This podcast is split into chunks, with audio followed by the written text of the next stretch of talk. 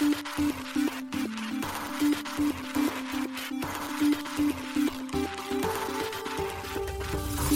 しい経済ニュース。この番組では現当社のメディア新しい経済がブロックチェーン仮想通貨フィンテックに関する日々のニュース解説を平日毎日音声コンテンツでお届けしています。そして新しい経済ではブロックチェーン仮想通貨に関するニュース解説記事やインタビュー記事学習記事などのたくさんのコンテンツを掲載しております。ぜひ新しいひらがな経済漢字で検索してメディアもチェックしてください。そして LINE 公式アカウントではメディアの更新情報を配信しております。LINE 公式アカウントにもぜひご登録ください。この番組は株式会社 FiNANCiE の提供でお送りします。 FiNANCiE はスポーツチームやエンタメプロジェクト DAO などのトークンを購入して支援ができる新しいクラウドファンディングサービスです。サッカー J リーグ野球バスケなどのプロスポーツチームをはじめ映画やアイドルインフルエンサーなど100以上のプロジェクトのトークンが FiNANCiE で購入できます。さらにトークン購入者はプロジェクトに応じたキャンペーンの参加や NFT などの特典もぜひ iOS や Android でフィナンシェのスマホアプリを入れて新たな応援体験を味わってください。あなたの夢がみんなの財産になるフィナンシェ。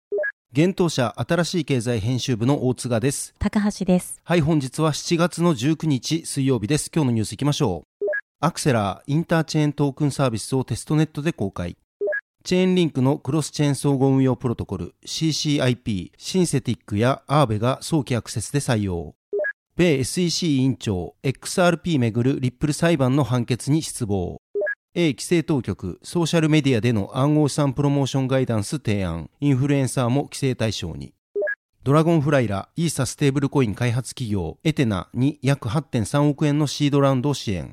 セブン銀行 NFT ノベルティの募金キャンペーン開始、寿司トップ NFT トップショット活用で、ソラナ上で EVM 互換を実現するネオン EVM 正式ローンチ、WebX 公式サイドイベント Next Gen Web3 Apps Advancing Frontiers が7月25日19時30分開催、ステップン新作ゲーム紹介も。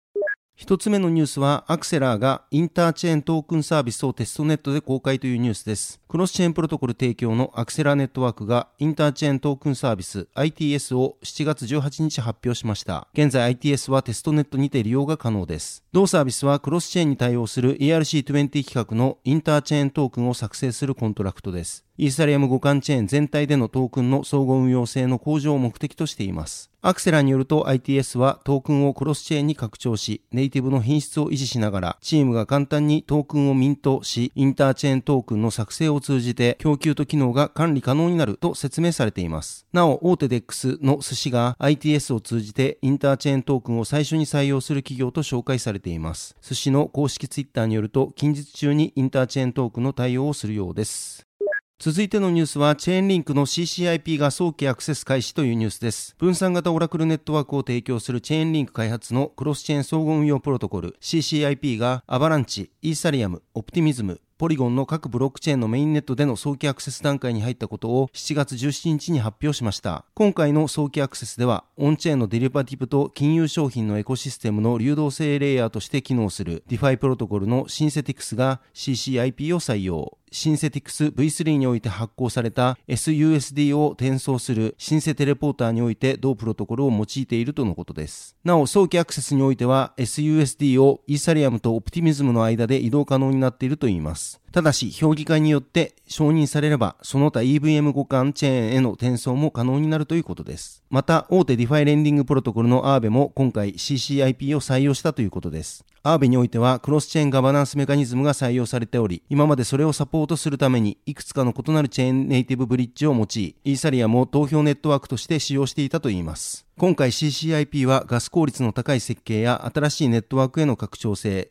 統合の容易さ等を理由に新たに Aave ガバナンス V3 へ統合されたということです。またその他にも国際銀行間ネットワークシステムを提供する SWIFT が目指す銀行間取引のブロックチェーン技術拡張において CCIP の実装が検討開始されているとのことです。これにはオーストラリア・ニュージーランドバンキンググループ、BNP パリバ、BNY メロン、シティ、クリアストリーム、ユーロクリア、ロイズバンキンググループ、 SIX デジタルエクスチェンジ、DTCC が協力をしているとのことです。なお CCIP は開発者向けに7月20日より5つのテストネットにて利用が可能になるとアナウンスされています。対象のテストネットはアービトラムゴエリ、アバランチフジ、イーサリアムセポリア、オプティミズムゴエリ、ポリゴンムンバイの5つということです。CCIP はパブリックブロックチェーンとプライベートブロックチェーンの両方にわたってアプリケーションをリンクするように設計されたクロスチェーン相互運用プロトコルです。チェーンリンクの分散型オラクルネットワークが利用されているとのことです。開発者は任意メッセージングを使用して CCIP 上に独自のクロスチェーンソリューションを構築できるだけでなく CCIP は簡素化されたトークン転送も提供するといいます。これによりプロトコルは制御する監査済みのトークンプールコントラクトを使用して記述することなくチェーン間でトークンの転送を迅速に開始できるとのことです。です。同プロトコルにより独自のブリッジソリューションを構築することなく単一のインターフェースからブロックチェーン間でトークン転送ができるほかユーザーが一つのブロックチェーンに担保を預け別のブロックチェーンで資産を借りられるようにするクロスチェーン融資アプリケーションの起動も可能になるということです。また複数のブロックチェーンにまたがるリキッドステーキングトークンをブリッジして他のトークンの DeFi アプリでの使用率を高めることも可能としています。さらにはブロックチェーンに依存しないゲームエクスペリエンスを作成しプレイヤーがよりスケーラブルなブロックチェーンでプレイしながらより安全なブロックチェーンに高価値のアイテム保存ができるようにもなるということです。その他にもプレスリリースには NFT やデータストレージ、アカウントの抽象化についても CCIP によるクロスチェーンのユースケースが挙げられています。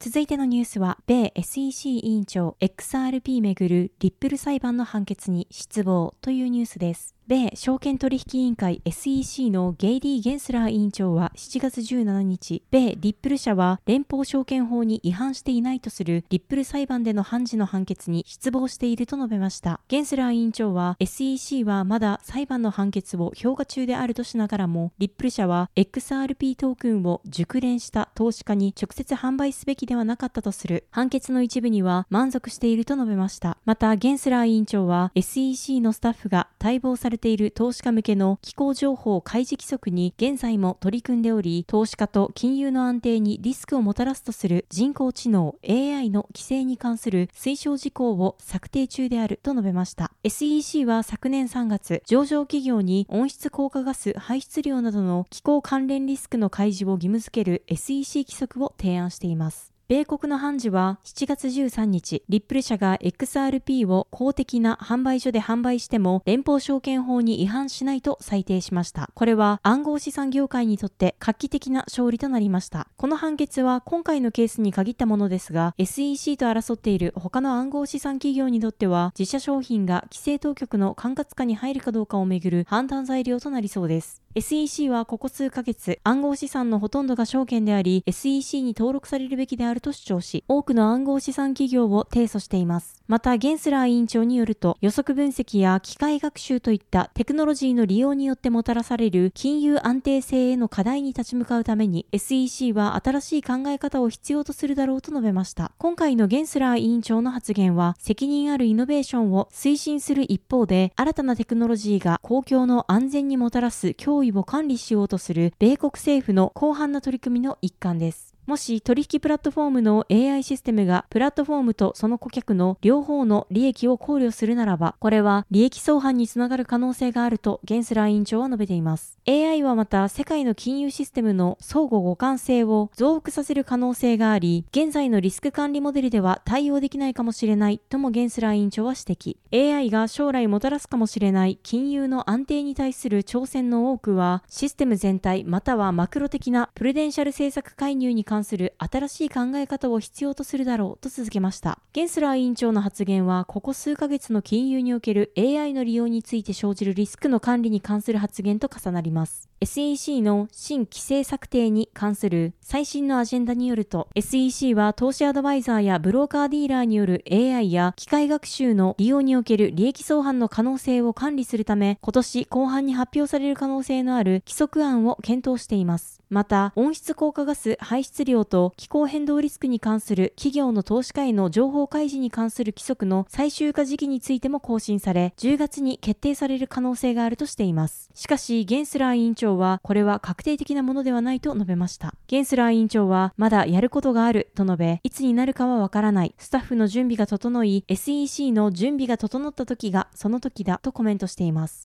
続いてのニュースは A 規制当局ソーシャルメディアでの暗号資産プロモーションガイダンス提案。インフルエンサーも規制対象にというニュースです。イギリスの規制当局である金融行為監督機構 FCA が暗号資産企業及びインフルエンサーに対し新たなソーシャルメディアガイダンスを7月17日発表しました。FCA は7月4日暗号資産を英国ユーザーに販売する企業に対し10月8日から発行される金融プロモーション規制制度を遵守しなければ刑事告訴される可能性もあると警告。これを破った場合、2000年金融サービス市場法 FSMA 第21条に違反することになり、最高2年の禁錮刑、無制限の罰金、またはその両方で処罰されるとのことでした。なお、対象範囲は国内企業にとどまらず、海外企業も含まれます。今回発表されたガイダンスによれば、ソーシャルメディアインフルエンサーも金融プロモーション規制制度の対象となるといいます。インフルエンサーが FCA 認可者として承認を得ずに規制対象の金融商品やサービスを宣伝すること、もしくは FCA 認可を得ずに金融アドバイスを提供することは犯罪行為となる可能性があるとのことです。また、たとえ無報酬でプロモーションを行っていたとしても、後に雇われることを期待したり、より多くの閲覧数を獲得するために投稿している場合は、報酬を得てプロモーションを行うインフルエンサーと同様、金融プロモーション規制制度の範疇になるといいます。また、ミームも金融プロモーション規制制度の対象となるといいます。なお、公開、招待型プラットフォームのどちらであっても対象となるとのことです。ガイダンス内で FCA は金融商品を宣伝するインフルエンサーであるフィンフルエンサーの台頭を指摘しています。ガイダンスによると、18歳から29歳の62%がソーシャルメディアのインフルエンサーをフォローしており、74%が彼らのアドバイスを信頼していると答えたといいます。その結果、若年層のフォロワーの10人に9人が金融行動を変えるように促されているとのことです。また、FCA はインフルエンサーが自身の宣伝する商品についてほとんど知識がない場合が多いことも指摘。専門知識の欠如は違法、非準拠のプロモーションの多さに反映されており、消費者が質の低い情報を目にする可能性を高めていると非難しました。この他にも FCA はパンデミック以降、リスクの高い投資商品に投資したことがある40歳未満の58%が投資背景にソーシャルメディアでの課題広告やニュースなどを挙げたことを指摘しています。また、2022年の第4四半期には認可企業のウェブサイト及びソーシャルメディアの金融プロモーションの69%が FCA の介入を受けて修正または撤回されたといいます。FCA は7月17日のツイートにて、英国全土であまりにも多くの人々が不適切な情報源から金融宣伝を見せられています。私たちは違法な金融宣伝、特にソーシャルメディア上で見受けられるものを根絶するため、活動を強化していきます、と述べています。FCA はこのガイダンスに関するコメントを9月11日まで募集しています。なお、FCA では今年10月8日より、友達紹介ボーナスなどの暗号資産への投資インセンティブを禁止することが決まっています。また、同時期より企業は初心者の投資家に対し、投資決定を検討する期間を与えるため、明確なリスク警告と24時間のクーリングオフ期間を導入する必要があるとしています。なお、この措置は他のハイリスク投資に対して導入されている制度と同様のことです。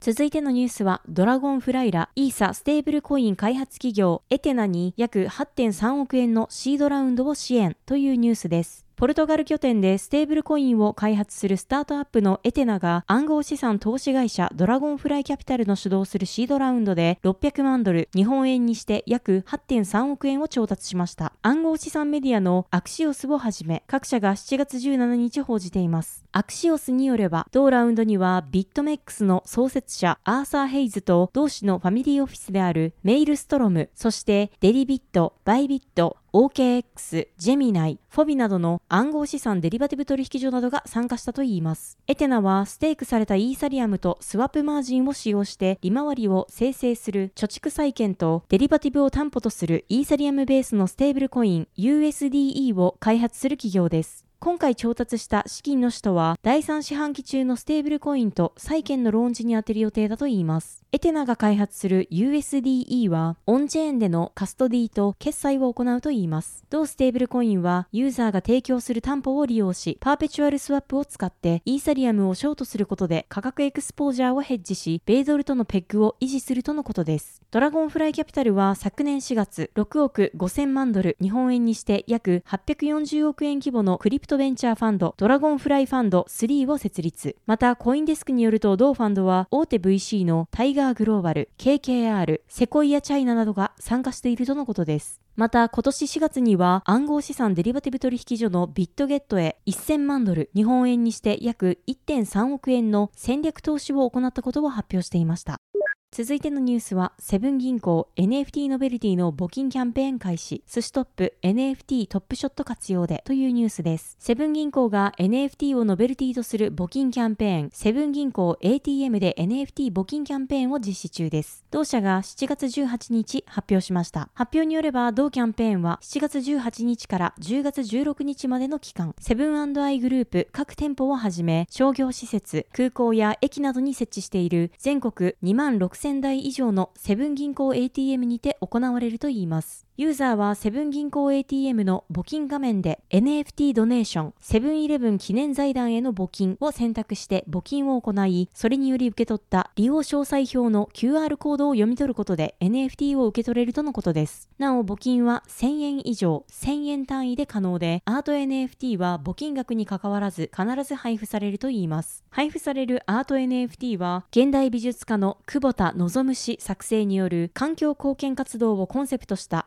限定のデジタルアート作品が紐づいたものです。全4種類のアート NFT からランダムに1種類が選ばれるとのことです。なお、同 NFT は社会貢献活動に参加した証として保有できる点も特徴の一つだといいます。配布されるアート NFT については、ソウルバンドトークン形式での発行となるとのこと。NFT の発行受け取りは、寿司トップマーケティングが同社提供の NFT 配布サービスの NFT トップショットを用いて行うといいます。NFT がミントされるブロックチェーンは日本初のパブリックブロックチェーンアスターネットワークです。ちなみにソウルバンドトークンとは他のアカウントに移転、譲渡のできない NFT のことです。ソウルバンドトークン化したものは二次流通不可の永久証明のような存在として扱われます。なお、今回のキャンペーンで集まった募金はセブンイレブン記念財団を通じて環境をテーマとした社会貢献活動に活用される予定とのことです。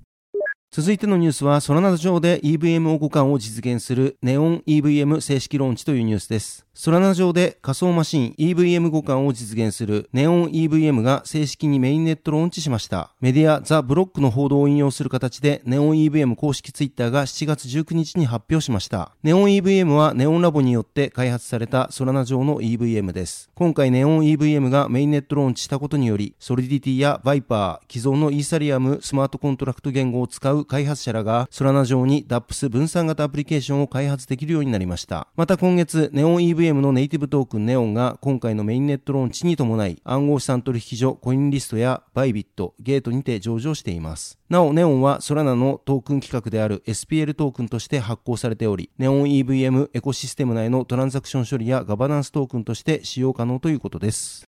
続いてのニュースは WebX 公式サイドイベント Next Generation Web3 Apps Advancing Frontiers が7月25日19時30分開催ステップン新作イベント紹介もというニュースです。暗号資産に特化したファンドを運営するメティオライトラボ主催のイベント Next Generation Web3 Apps Advancing Frontiers が7月25日19時30分から開催されます。なお同イベントはコインポスト社が企画運営するグローバル Web3 3カンファレンス WebX の公式サイドイベントとなります。開催場所は WebX の会場となる東京国際フォーラムから徒歩10分のブルガリホテル東京です。同イベントでは、マージャンメタ、D ゲーム、アキネットワークなど Web3 トップアプリケーションによる主要製品のデモとアップデートが発表されるほか、IVS クリプトなど第一線で活躍する VC による論文発表とプロジェクト共有などもあるといいます。なお当日はステップンの共同創立者であるヤン氏がステップンとその日本における活発なコミュニティについてスピーチを行うとのことです。またステップンの次の新作ゲーム Gas Hero や関連キャンペーンについても紹介するとのことです。同イベントは日本のインフルエンサーやメディア、クリプトコミュニティを紹介する交流の場になるとのこと。さらに共同主催者からの特別プレゼントも用意されているとのことです。同イベントの共催企業としてマージャンメタ、ステップン、フォリウスベンチャーズ、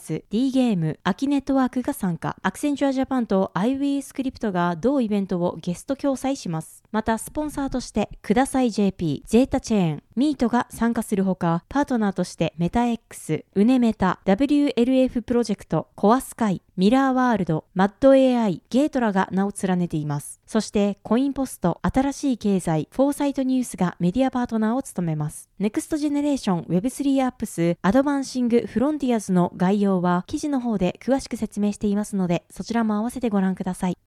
はい、本日のニュースは以上となります。そして本日は新しいコンテンツ出ておりますので紹介させていただきます。人気連載、サトシナカモトが残した言葉、ビットコインの歴史をたどる旅の新しい記事が出ております。今回は過去の失敗したデジタル通貨とビットコインの大きな違いとして出ております。この特集はビットコインを発明し、未だその正体が分かっていないサトシナカモト。そんなサトシナカモトが残した約2年間の文章を小宮自由氏の解説とともに紹介する連載となっています。今回はその第20回目の記事となっております。こちら、新しい経済のサイトから見られるようになっておりますので、ぜひ合わせてご覧ください。